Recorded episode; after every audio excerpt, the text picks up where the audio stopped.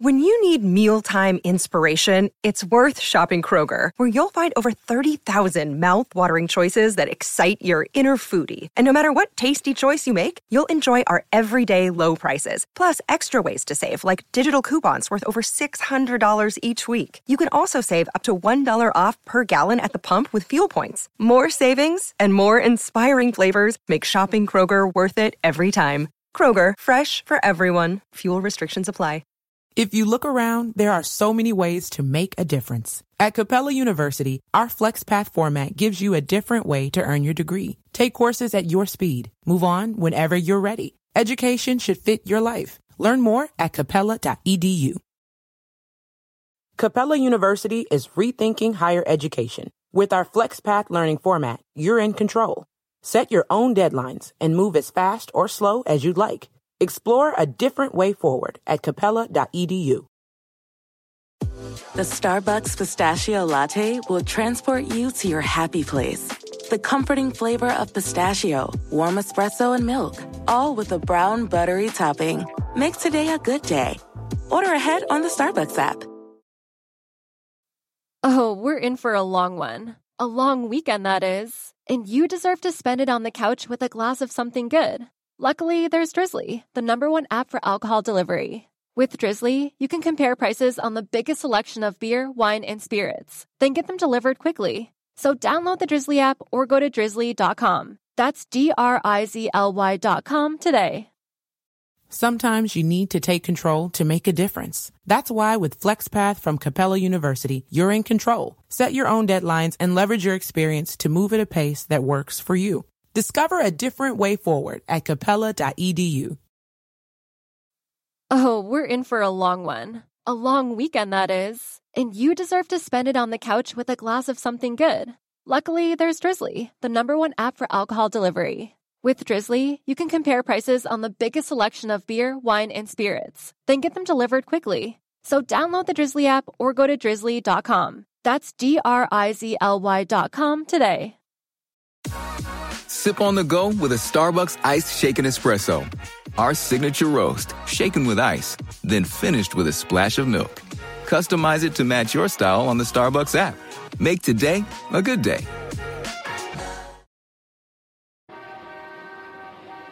Does picking an outfit have you running a little too fashionably late? We get it. Great taste takes time. That's why Drizzly, the number one app for alcohol delivery, has your back with the largest selection of beer, wine, and spirits delivered in under 60 minutes. Convenience never goes out of style. So if you need to spend some extra time in the mirror instead of at the store, download the Drizzly app or go to drizzly.com. That's D R I Z L Y.com today.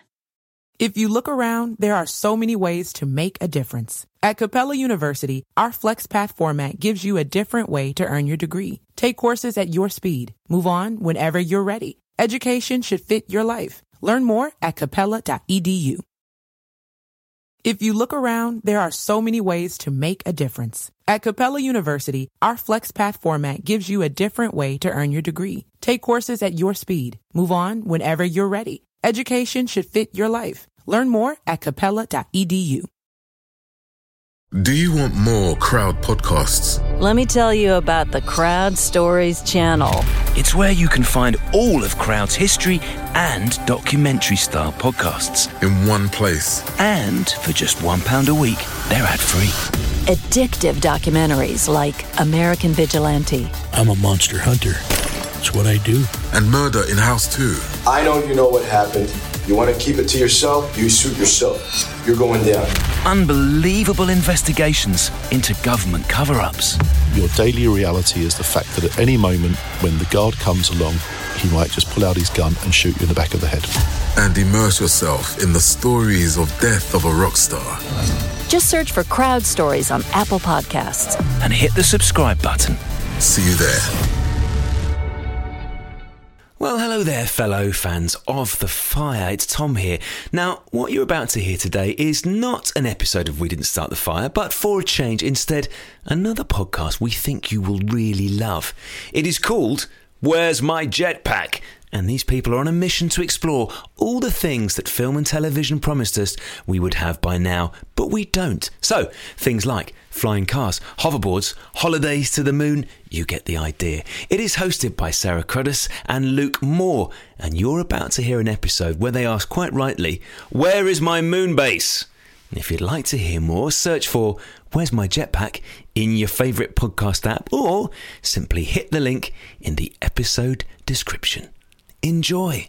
You know, we uh, as a nation have it been able to really afford to do one big human spaceflight program at a time. And so we moved from lunar exploration to the space shuttle uh, and then to the space station.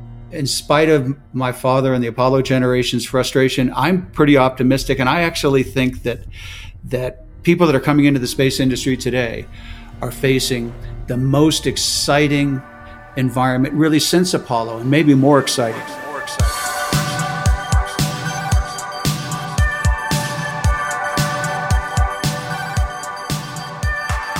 Welcome back to Where's My Jetpack? Back in the 1960s, we were promised everything from jetpacks to flying cars and holidays in space. But here we are in the 21st century with not a jetpack in sight. So, what happened to our space age dreams? I'm Sarah Cruddas. And I'm Luke Moore. And each episode we'll be taking you on a mission to find out by exploring a different futuristic promise that never was, to discover if it was all just science fiction or if these great inventions are just around the corner or lurking in unexpected places. This is episode two Where's My Moon Base?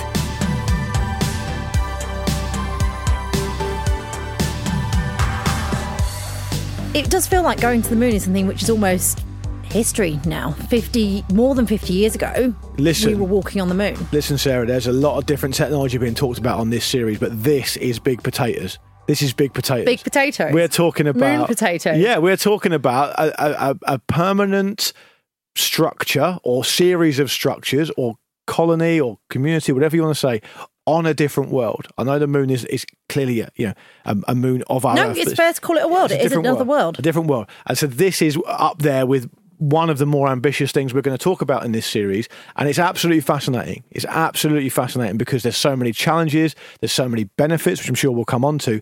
And it's just really exciting, bloody exciting. Well, it's one of those things you, you almost expected by now. When we were going to the moon, you assumed that next we'd have a permanent human presence there. And then eventually the likes of you and I, Luke, would actually get to visit the moon. And of course, yeah. with so much with space exploration, we've jumped into cyberspace in the world of the internet instead yeah. of outer space. And we haven't been back to the moon. We just exist in Earth orbit. You know, yeah. humans haven't gone beyond Earth orbit since the early 1970s, which blows my mind. Yeah. And it's hugely frustrating. We'll come on to this hugely frustrating for so many of those in the 1960s and 70s who worked on the Apollo missions to the moon. Imagine dedicating your life to something and then it never happened. You know, we didn't go back. So it is frustrating for so many people.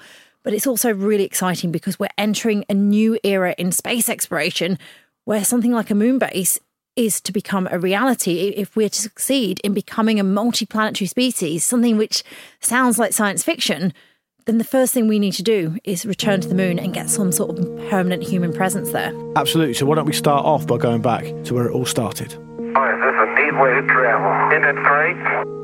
July 20th, 1969, astronauts Neil Armstrong and Buzz Aldrin become the first humans to land on the surface of the moon. Tranquility Base here. The Eagle has landed.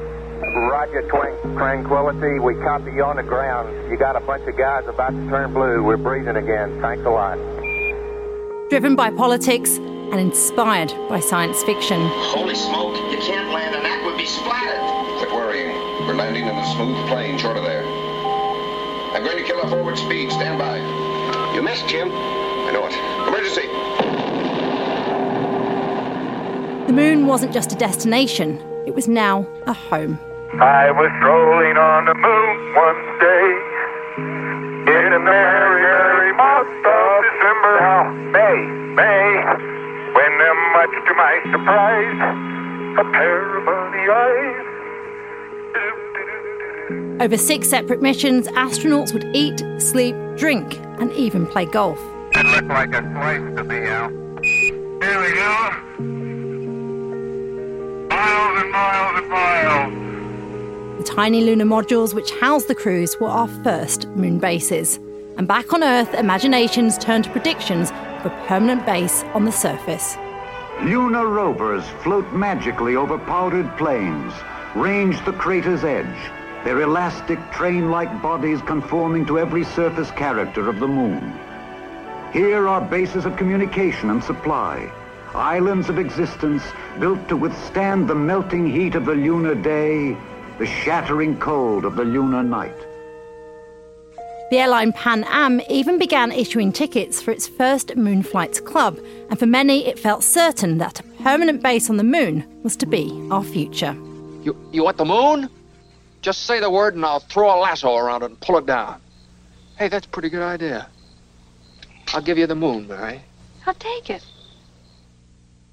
See, I feel like we can kind of already answer the question, where are my moon bases? Because we've already had moon bases. The, uh, as you heard just said, the, the first astronauts to go to the moon, the 12 human beings out of all the billions, hundreds of billions of humans that have ever existed in the history mm. of our species, they lived on the moon. They weren't mm. just there for a few hours. They, the lunar modules were our first moon bases where humans lived, worked, slept. If only for, you know, the longest moon mission, Apollo 17, they're only there a matter of days. Um, but we've still had moon bases, but we just haven't been back. And they're temporary ones, right? They're, well, they're, they're still there. The actual, so if you look at the Apollo lunar module, oh, and it's this weird spidery like, shape. It's like thing. a little ghost ship up there now, still. Yeah, well, the, the ship has gone, so they yeah. use the bottom half basically became a launch pad. So in order to leave the moon, yeah. they use the, the bottom half, the landing legs, as its launch pad to take off. So the the remainders of the Apollo lunar uh, landing modules actually still on the surface of the moon, the lunar modules, yeah. and they're almost like I always like to imagine that when we return to the moon one day, and it will happen, they'll be like our first off planet World Heritage sites because yeah, those are nice. the first places where humans have been. So you've well, got non-world heritage sites. Yeah, non-world. yeah, there you go. Thanks for that excellent correction. Yeah. But there, and there's actually initiatives uh, looking at this at the moment, so that when we do return, we protect those landing sites. And you can just hmm. imagine mm. a school trip, maybe in hundred years, hmm. fifty mm. years from now, and children going to the moon. Like I went to like West Yorkshire on my school trips, But these kids in the future, they're going to get to go to the moon. Similar like Baron, yeah, Baron yeah, similar. similar. You're saying this to a Yorkshire lass as well. But like, um, you can imagine people going to the moon and looking at those sites one day where humans first set on the mm. foot on the moon, and then looking back at Earth and seeing Earth almost the size as we see the moon mm. in the night sky and being able to cover the earth with their own thumb, just like the first moonwalkers did. So we we have had those bases, the, the remnants of our first bases, and yes, it was only for a matter of days, a matter of hours. They're there. When you look up mm. at the moon, evidence of humanity exploring another world is there on the moon. So I think yeah, as we move through today's episode, I think we'll talk about a bit what the benefits are of having a permanent presence on the moon and a per- permanent colony or whatever you want to call it. But looking back to the past, Sarah, what why did you know mankind want to go to the, to the moon in the first place? I think the real simplest way to answer this is humans were built to go over the hill. Yeah. Humans were built to explore. If we look at it from a logical point of view, when we explored Earth, sailing the oceans back in the you know the age of exploration, the age of discovery is the equivalent of going to the moon in in the mid 19 mid 20th century. So what we're doing is nothing new. The only thing different is the playing field. And I think as science and technology evolved, certainly at the, the, turn of the late 1800s into the early 1900s, we saw people starting to imagine what it mm. would like to be, what it would be like to go to the moon. So mm. science fiction is always it mashes up the knowledge of the time and makes predictions sometimes about the future. And the mm. moon has been our neighbor for all of eternity. The thing you have in common with every mm. single human, pretty much has ever existed, is that you've looked up at the moon. If you mm. go back hundreds of years, mm. humans were looking up at the moon and wondering. So, was that na- next natural step to explore what is beyond our, our earthly home? And then the moon is only a few days away. And I think, um, as we've learned on this show so far, and we'll continue to learn, as you are a big fan of science, Sarah, science fiction is science prediction. Yes, and this is dun, a, dun, dun. this is a great example of that, right? But but what? So we heard in our in our little package there that a, a huge amount of progress, obviously, on this what was in the 60s and the 70s, but it had its genesis in real terms, in kind of modern terms, if you like, in the 1950s, right? Yeah, I mean, people started, as the Wernher von Braun, who was the mastermind, the, the German rocket scientist, the mastermind between behind the, the Apollo missions to the moon for the US. He was doing shows with Walt Disney talking about sending humans to the moon in the 1950s, but it was the 1960s, the start of the space race, this conflict, you know, between the USSR and the United States, which really changed the political landscape and enabled human beings to eventually get to the moon. And of course, you know, we haven't been back to the moon since 1972. I'm glad that you know that as Right, well. so- Most people don't know. Most people can name the Kardashians, but not the moonwalkers. And Gene Cernan was the final person to walk on the moon That's correct. in the And early 70s. He still is to this date the final human being to walk on the moon, even though he's now passed away. So why have we lost? Why did we lose that momentum? Now, I, I appreciate that actually, what was achieved in 1969 through to 1972 was obviously astonishing, and it even bears, you know, even you know, bears comparison now to some of the greatest achievements of all time, of course. And it's it's amazing to see how much humanity has progressed since then. Yet that still look, seems like an outlier of how of what is able to be achieved in scientific terms.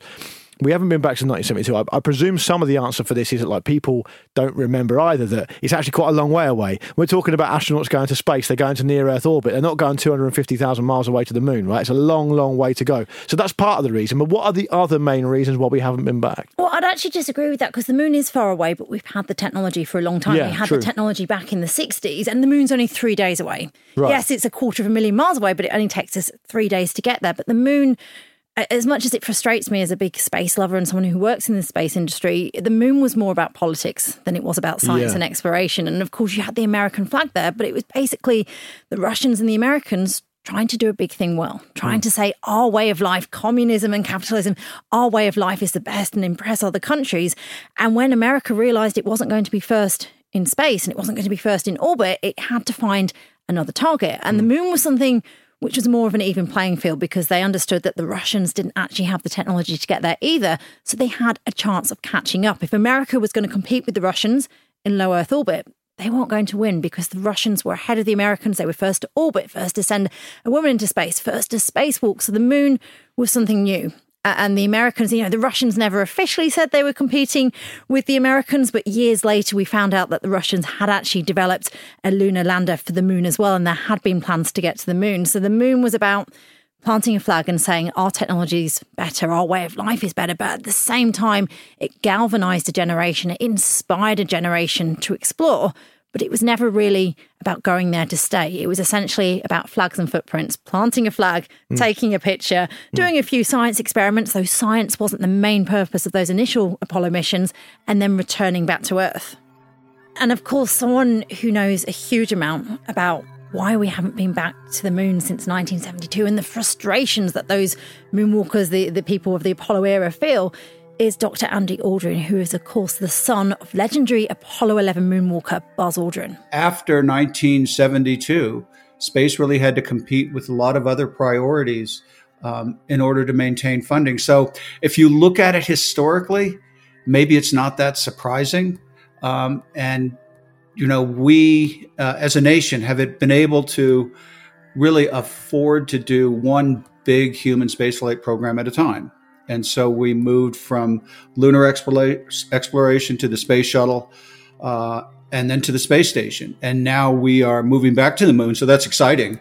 But it really, now I know a lot of people have been frustrated at our lack of progress and exploration on the moon. But, you know, as a political scientist, I look at it and, and it's not that surprising. I mean, what's, what was truly exceptional was that we were able to get to the moon uh, in such a short period of time. It really was kind of, I call it the, um, the first great space startup was the, was the Apollo program. It was 400,000 people acting like SpaceX. And it's interesting that he makes that comparison with SpaceX because, of course, the way we explore space is changing and it's about um, commercial companies doing things and taking risks that private industry can't.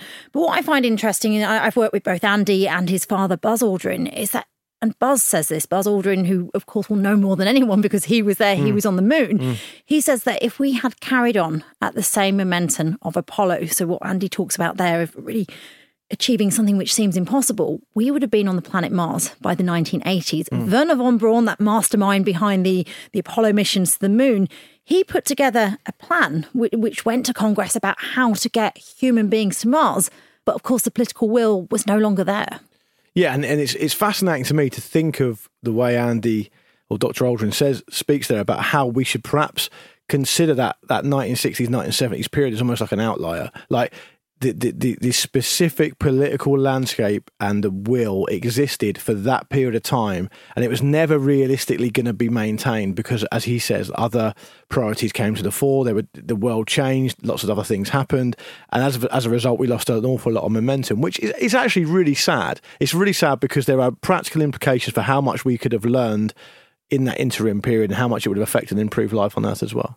Well, a lot of the things, you know, the generation which built the world we live in today was inspired by the Apollo missions to the moon. But um, and Andy talks about the frustration that his father and those other Apollo era astronauts feel by the fact that we haven't returned to the moon. I don't blame them because they grew up in an era of space when anything was possible. Right, within less than ten years, we we went from from a program which you know when John Glenn got on his first flight, the um, the Atlas launch vehicle had a failure rate of forty percent, and and to within um, you know literally six years to be actually on the surface of the moon was just incredible. And so for my dad, for the other astronauts, you know anything was possible. And so they were frustrated. They were frustrated that after the, the program was kind of winding down, let's say in 1970, 71, that the administration seemed uninterested in pursuing their vision of, of permanent habitation of the moon. And, and I think they were very frustrated that of all the options that were put in front of uh, the Nixon administration, they picked something less than the least expensive option. And so that frustration hasn't gone away. And I, I understand when you when you're sort of raised in an environment where we had an exceptional program, um, you expect to be able to do that again. But it's it's really hard to create um, the kind of um, political commitment that it took uh, to get us to the moon. And so um, I understand their frustration. I just don't know what to do about it. And you've got to remember as well, space space is risky today, but space was really dangerous back then. These people mm.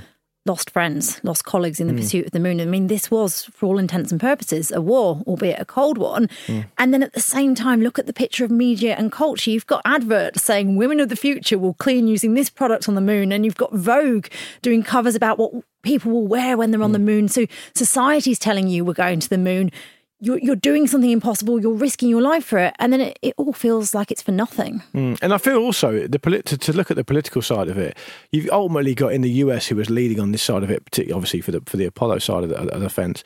There's a new president every, technically every four years. Now, a, a, president may win a second term, but he won't win a, a, term beyond that. So ultimately, what you've got is an absolute maximum of eight years, and and that's not a huge amount of time unless the entire country is unified behind this idea that they're, they're fighting a cold war against an enemy. If when that starts to cool, or when priorities start to change, things you see this over and over again on, on the political side things just reset because different presidents or different leaders come in with different priorities, and the whole thing doesn't really maintain its momentum either. So it becomes difficult for a number of different reasons. Luke, you are wasted in podcasts. Oh well, because that's kind of you. This is something we talk about in the space industry. You know, if we can slightly segue to Mars very quickly, the reason humans haven't been to Mars really is because mm. presidents sometimes say we're going to go to Mars, but they only have two terms to achieve it, and that's why the shift we're seeing, SpaceX, yeah. other commercial companies, yeah. that's what's exciting and that's what might potentially help us see a moon base. So that's how far we've come so far, then. That's the story so far when it comes to establishing hopefully some kind of permanent presence on the moon. Um, after the break, we're going to look at the current state of play.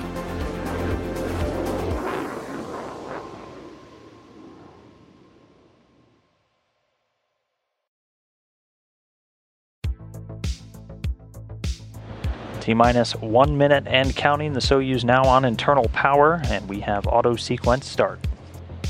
A century ago, men were walking on the moon. Humans haven't been back to the moon since 1972. Yeah, it's one of the greatest things that's happened in modern mankind. Today, it's lost in history. In fact, the furthest people have explored in space is Earth orbit. Ramping up to flight speed and liftoff. Liftoff of Tim Kopra, Yuri Malenchenko, and Timothy Peake on their way to the International Space Station. Most modern missions travel to the International Space Station, roughly 250 miles up, or to put it another way, the same distance as London is from the city of Newcastle. Meanwhile, robots have been the only thing from Earth to call the moon their home. Chinese state media reports a spacecraft has successfully landed on the dark side of the moon. A photo shows a small crater and a barren surface that appears to be illuminated by light from the probe. The rover will conduct a number of experiments, including attempts to find water and other resources. But even though astronauts have not returned to the lunar surface, people have continued to imagine what a moon base might be like. Today, we deliver enough clean burning helium 3 to supply the energy needs of nearly 70% of the planet. Who'd have thought? All the energy we ever needed, right above our heads. The power of the moon.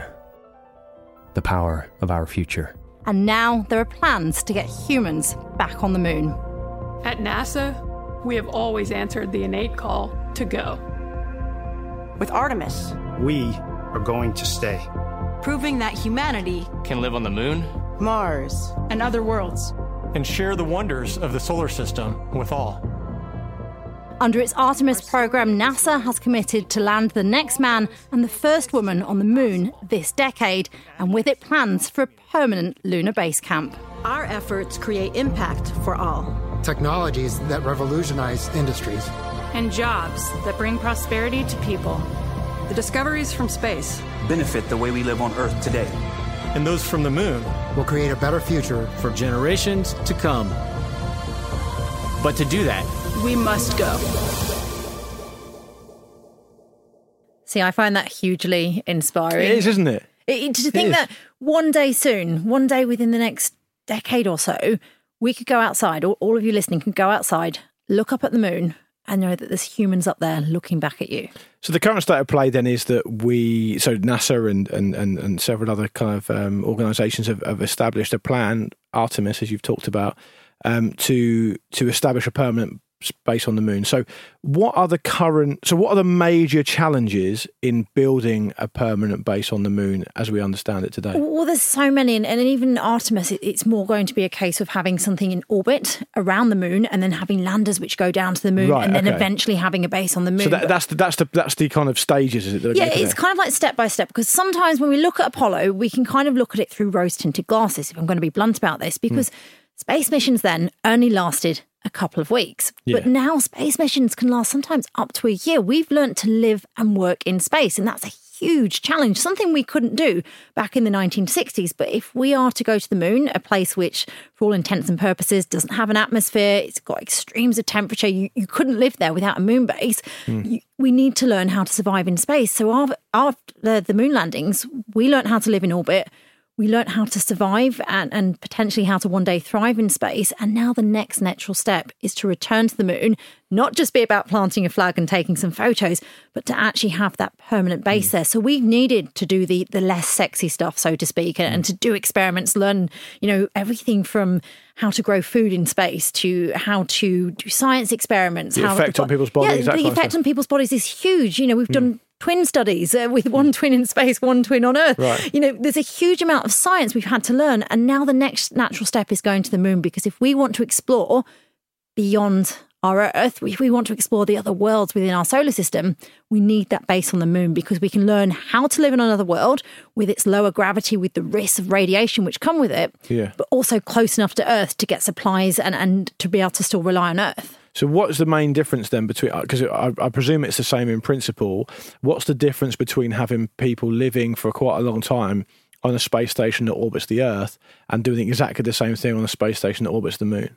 Well, it's further away, so that's, that's, that's the technical challenge. Hugely more expensive. But what we're actually seeing now is no different to what we've seen throughout history. So governments tend to go in first and then private industry follows. And I'm going to use this terrible explanation, and, and, it's not the best example now, but look at the history of Columbus. Columbus went first, and then you had the Mayflower setting sail to America with entrepreneurs and ideas. Mm. Obviously, we don't have to agree with everything that happened, but the principle is still the same in space. Yeah. You've got government funded exploration, such yeah. as NASA and the Russians during the space race.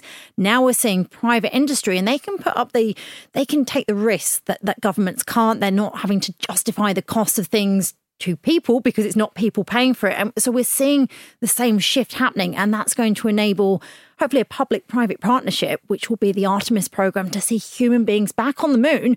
But we should also remember that the moon, you know, space exploration is no longer about two nations anymore. Hmm. If you were to get a map of the Earth and, colour in the countries which have assets in space, you'd be colouring in most of the countries on the planet. Um, There's very few which don't have assets in space now. But that also means other countries, such as China, they're able to get to the space. The space. They've landed spacecraft on the moon, robotic spacecrafts. So we could see potentially people from other nations. It might not, you know, hopefully it'll be the Americans get that get there first, but it might be China which sends humans to the moon next. And are we? Because I know that um, you know in, in the past the great you know the great you know glorious era of, of, of people walking on the moon was essentially a completely U.S. government funded effort. And as we sit here today, are we saying this is a private investor first kind of model? With the government supporting it, or is it the other way around? It is more of a case that the term is public private partnership. Yeah. So you need both. But what we're seeing, so when you watch SpaceX launching crew to the International Space Station, they're now taking over the job of NASA. So they're able to get people into space, do the the running run of the mill jobs, whereas NASA can focus on the bigger picture, hmm. or on the longer term, such as going to the moon. But they then need those private partnerships to come in because if we're going to go to the moon, we need to think of everything such as communication, or, or, even companies are developing delivery services, kind of like a DHL service to get packages to the moon. Again, it sounds like science fiction, but if you've one day got human beings living there, hmm. they're going to want to receive parcels or goods or supplies from Earth. So it's people thinking of all the kinds of problems we have on Earth, hmm. but how we do it on the moon. And the goal, of course, is to see the next man and the first woman with Artemis program set foot on the surface of the moon and to be able to look up and know there are humans on the moon. Hmm. So all in all, then it sounds like a pretty exciting time to be talking about this type of thing. It really is. I, I think there was a bit of a lull in space exploration, but this era all of us are witnessing now.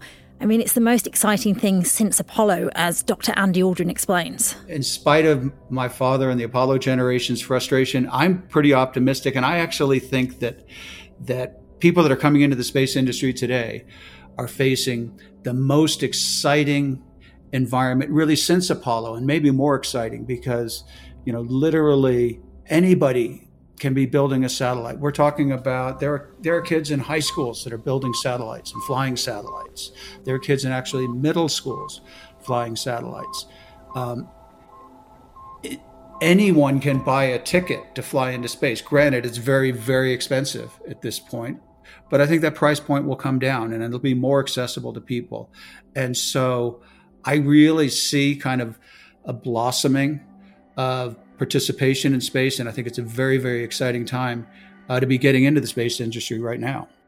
So there we go. You haven't got to take our word for it. You can take the uh, the opinion of the great Dr. Andy Aldrin as well. Now, so that, that's the current state of play as we sit here today. Let's now take a look at what the future may hold. This round the moon flight is a necessary step before establishing a base on the moon. It's a, a survey flight. If there is going to be a base on the moon, and there will be, it's my business to see that it's in safe hands. The moon is our first stepping stone into the cosmos. A permanent lunar base will mean that we can learn how to live and work on another world, while only being a few days away from Earth. From understanding how to grow crops, to extracting resources such as water, and adjusting to life on an inhospitable world. Every cubic meter of soil requires 40 liters of water to be farmable. So I'm going to make a lot more water. Good thing is, I know the recipe. You take hydrogen, you add oxygen, you burn. But the moon won't just be about science.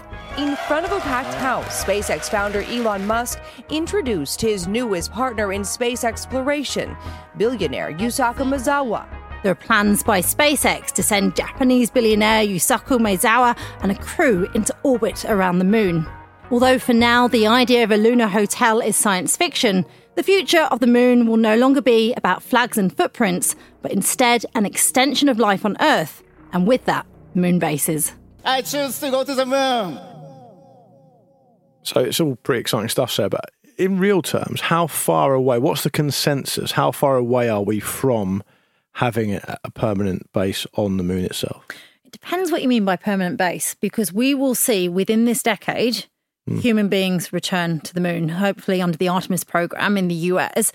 And with that, you'll technically have a human base on the moon because the goal of Artemis is to, as I mentioned, have a a station in orbit around the moon and then have a lander which goes down to the surface and then eventually a base on the moon. So you will have the Apollo era type temporary base. No, I'm thinking three bedroomed house. Three bedroom house. garden and car in the drive. Okay, well, it's not going to be above ground. I'll, I'll Oh, tell okay, you that. right. It- okay. So the it- plot thickens. The plot thickens because we've got a lot of considerations. When you leave Earth, you know, human beings were only really built to survive on Earth. So when we leave Earth, you know, the biggest hurdle for us exploring space is us. It's human psychology, it's human biology. We've got the technology to do it. With the robotics, we can send robotic landers to the moon, but that's where the real challenge comes. But what I will say is that change is happening much faster than you realize within the space industry. I mean, look at the fact that we can land rockets, um, you know, launch rockets to space and then land them back on Earth. That sounded like, you know, science fiction Hmm. not so long ago. And now it's happening. So you've got very intelligent people, such as Elon Musk, really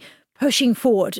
Pushing forward the space era or space industry in, in a way that we haven't seen since the 60s. But what I will say is that the lunar base won't look exactly as you hope it will. It won't be a three bedroom house. You won't have a swimming pool. Um, although Hilton, back in the 1960s, designed a, a lunar hotel and he was going to have it underground with Yeah. a, a bar underground and Yeah. you wouldn't have to mix a cocktail. You'd have someone actually uh, pouring pre mixed cocktails so they didn't have to worry about Yeah, that when you're making up, you can kind of do whatever you want. Oh no, he was half. He was apparently he was um seventy five percent joking, twenty five percent serious. Yeah. Um, and then he was going to have like a Sounds like my broadcasting career. Oh. Carry on. you and I both. Um, and then he was going to have like a boiler room, so to speak, and all the Yeah. technical stuff underneath, and then the bedrooms. But um, there's a lot of hurdles um, when we live on the moon, and I think the best person to explain what a lunar base might look like is Dr. Andy Aldrin. A lunar base, I, I think, will be driven in large part by the challenge of, of managing radiation. And so you're going to have to have some kind of protection, whether you're just going to pile regolith on top of facilities or whether you're going to, uh, people are talking about uh, lunar lava tubes. I think that remains to be seen.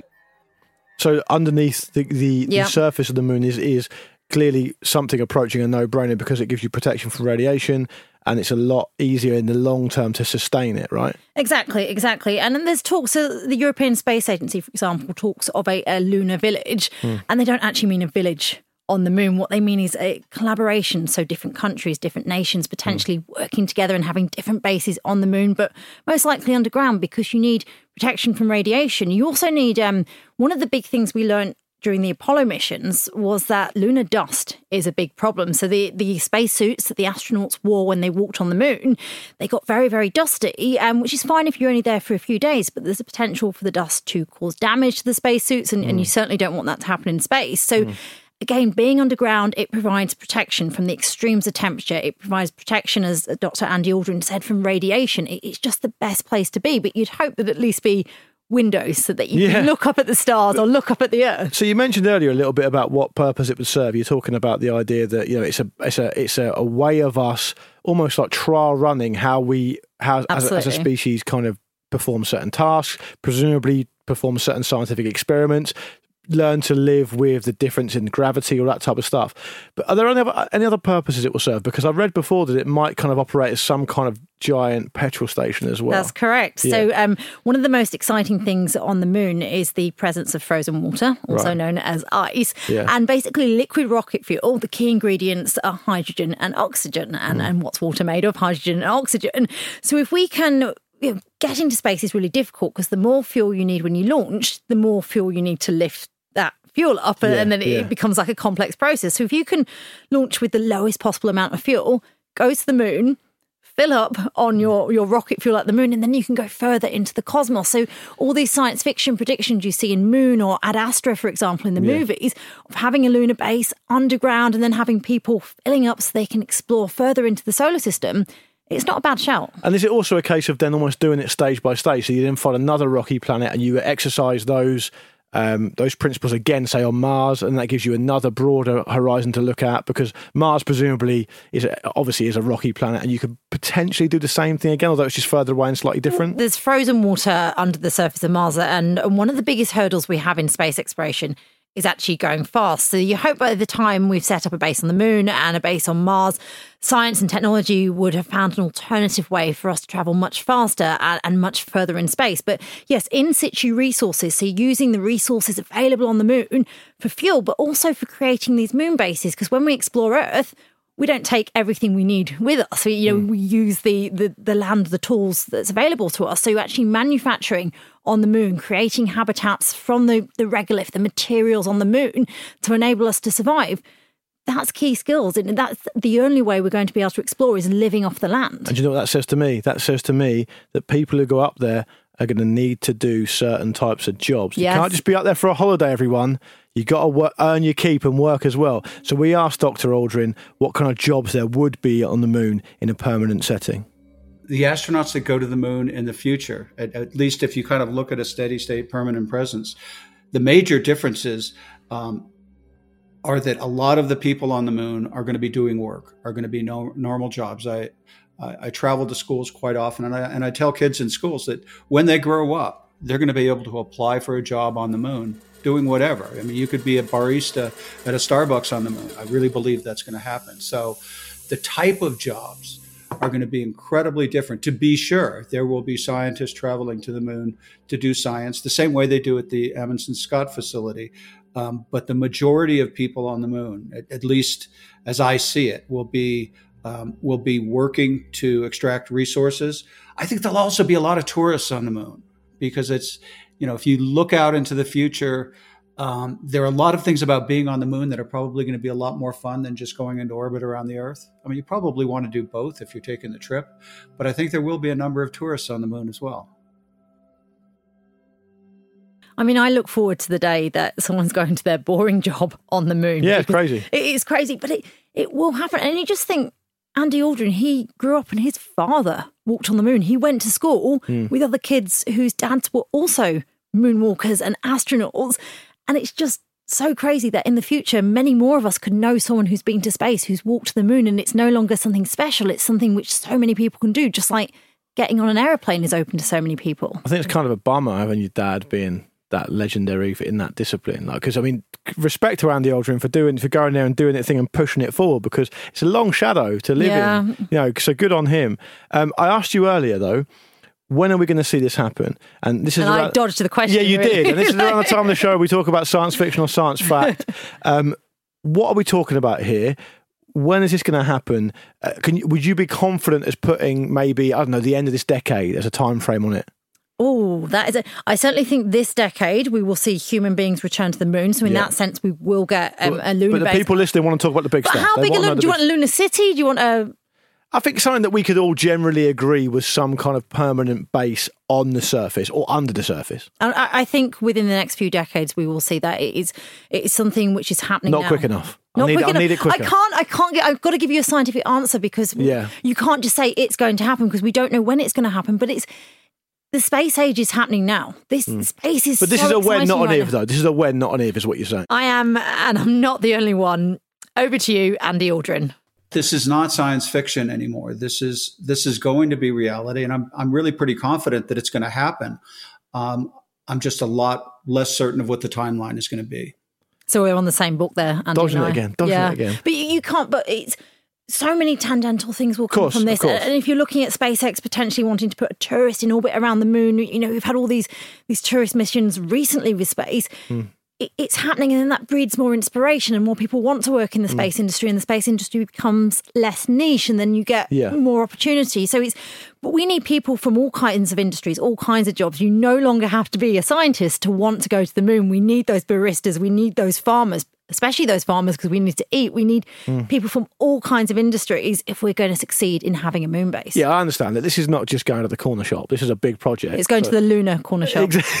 Maybe, yeah. So I'm not. I, I realise I'm asking for a lot, but I think in this type of really big You're episode subject, I just want to know because I think it'll be interesting. It'll be fascinating, and it's something that we should all be able to get behind because of not just because of what it physically is, but what it actually represents for us as a as a as a as a, as a species as well. It's a fascinating, fascinating. It thing. represents our first step in becoming a multiplanetary species. and that's big. That's big potatoes. Well, yeah, that is, That is massive potato. That is lunar-sized potatoes. Imagine a cosmos, a, a universe, or a solar system, even full of many more humans. And instead of Yeah. um, how many, seven billion humans, there's 70 billion humans. Of um, how many, 7 billion humans, there's 70 billion humans. Hmm. How many more Einsteins? How many more Mozarts? How many more opportunities to Hmm. do good? Because I really believe I know what the people are thinking. They're thinking, Yeah. how many more Luke Moores, Well, and can we deal with them? that is true. That is true. I will answer that. One is enough. But, but you know, if we're to, you've lost my train of thought now. But you know, in space, we we have to work together in order to succeed. Space is bigger than any one nation, any one company, any one individual. So a lunar base will have public private partnership. It won't just be one company going there or one country. It's not like what we saw with Apollo. It's no longer a space race. It's, I guess, the best example is it's almost like a new Wild West. But in order to succeed, we will need to work together. And that gives me hope for humanity that often science fiction can be quite dystopian when it talks about a lunar base. But Good point. my prediction is that we will need to work together. Look at the International Space Station. Countries, 16 countries, not all of them get to on well on Earth, but working together in order to explore space and to live in space. And the moon will be an even better example of that. I now feel able to answer the question, where's my moon base? And I feel like it's coming. It's on its way. It's on its way. Be patient. Through collaboration, through amazing vision, and through brilliant technology, there will be a moon base in the near to medium future. And for all the reasons you've just said, that's an amazing thing. And imagine all the benefits it will bring to Earth. Just like the Apollo era changed life on Earth, we will see technology benefits which help all of us here on Earth. Thanks for listening to today's episode. Now we're taking you back to the future on next week's episode as we ask, Where's my hoverboard? Where's My Jetpack is a stack production presented by me, Sarah Cruddas, and Luke Moore. The production team is Charlie Morgan, Luke Moore, and Sarah Cruddas. Our sound designer and editor is Tom Wally. You can find Luke and I on Twitter at Sarah Cruddas and at Luke Aaron Moore. And a very special thanks to Dr. Andy Aldrin for joining us. We'll see you next week. Where's My Jetpack is a stack production and part of the ACAST Creator Network. Sometimes you need to take control to make a difference. That's why with FlexPath from Capella University, you're in control. Set your own deadlines and leverage your experience to move at a pace that works for you. Discover a different way forward at capella.edu. In a country run by billionaires and triads, one gangster decides to go it alone. To have a guy like that with bombs and AK 47s and putting billionaires' sons in boxes is, is scary. And his actions provoke a geopolitical crisis that leaves Hong Kong in pieces. From Kindling Media and Vespucci, this is Bad Money. Season 1 Big Spender. Listen now, wherever you get your podcasts. In a country run by billionaires and triads, one gangster decides to go it alone. To have a guy like that with bombs and AK 47s and putting billionaires' sons in boxes is, is scary. And his actions provoke a geopolitical crisis that leaves Hong Kong in pieces. From Kindling Media and Vespucci, this is Bad Money. Season 1 Big Spender. Listen now, wherever you get your podcasts. If you look around, there are so many ways to make a difference. At Capella University, our FlexPath format gives you a different way to earn your degree. Take courses at your speed. Move on whenever you're ready. Education should fit your life. Learn more at capella.edu. If you look around, there are so many ways to make a difference. At Capella University, our FlexPath format gives you a different way to earn your degree. Take courses at your speed. Move on whenever you're ready. Education should fit your life. Learn more at capella.edu. If you look around, there are so many ways to make a difference. At Capella University, our FlexPath format gives you a different way to earn your degree. Take courses at your speed. Move on whenever you're ready. Education should fit your life. Learn more at capella.edu. In a country run by billionaires and triads, one gangster decides to go it alone. To have a guy like that with bombs and AK 47s and putting billionaires' sons in boxes is, is scary. And his actions provoke a geopolitical crisis that leaves Hong Kong in pieces. From Kindling Media and Vespucci, this is Bad Money. Season 1 Big Spender. Listen now, wherever you get your podcasts. Capella University is rethinking higher education. With our FlexPath learning format, you're in control. Set your own deadlines and move as fast or slow as you'd like. Explore a different way forward at capella.edu. Sometimes you need to take control to make a difference. That's why with FlexPath from Capella University, you're in control. Set your own deadlines and leverage your experience to move at a pace that works for you. Discover a different way forward at capella.edu. In a country run by billionaires and triads, one gangster decides to go it alone. To have a guy like that with bombs and AK 47s and putting billionaires' sons in boxes is, is scary. And his actions provoke a geopolitical crisis that leaves Hong Kong in pieces. From Kindling Media and Vespucci, this is Bad Money. Season 1 Big Spender. Listen now, wherever you get your podcasts. In a country run by billionaires and triads, one gangster decides to go it alone. To have a guy like that with bombs and AK 47s and putting billionaires' sons in boxes is, is scary. And his actions provoke a geopolitical crisis that leaves Hong Kong in pieces. From Kindling Media and Vespucci, this is Bad Money. Season 1 Big Spender. Listen now, wherever you get your podcasts. Around 10,000 BCE, families and tribes of the ancestors to the people of Britain would arrive in the southern part of the island after crossing from land that bridged from Europe. The Welsh built houses, communities, kingdoms, and continued to survive through Romans, Saxons, Danes, and Normans. The language and culture influenced by these sources continued to change and thrive, becoming ancient and modern at the same time. Join me as we travel through the history, meeting the kings, queens, nobles, and everyday people that create and grew modern Wales from the seeds of the ancient past. Croeso, and welcome to the Welsh History Podcast. Hello, this is Gary Chahot welcoming you to check out the French History Podcast. Our main show covers the history of France from the first humans until present. If you liked Mike Duncan's The History of Rome and wanted a similar program covering the land of beauty, culture, and love, we are exactly that. We also host world renowned scholars who have delivered guest episodes on their specialties, including 18th century pirates revolutionary booksellers in 20th century Paris, the special friendship between the Marquis de Lafayette and Thomas Jefferson, and numerous others. Learn what you love and listen to the French History Podcast today.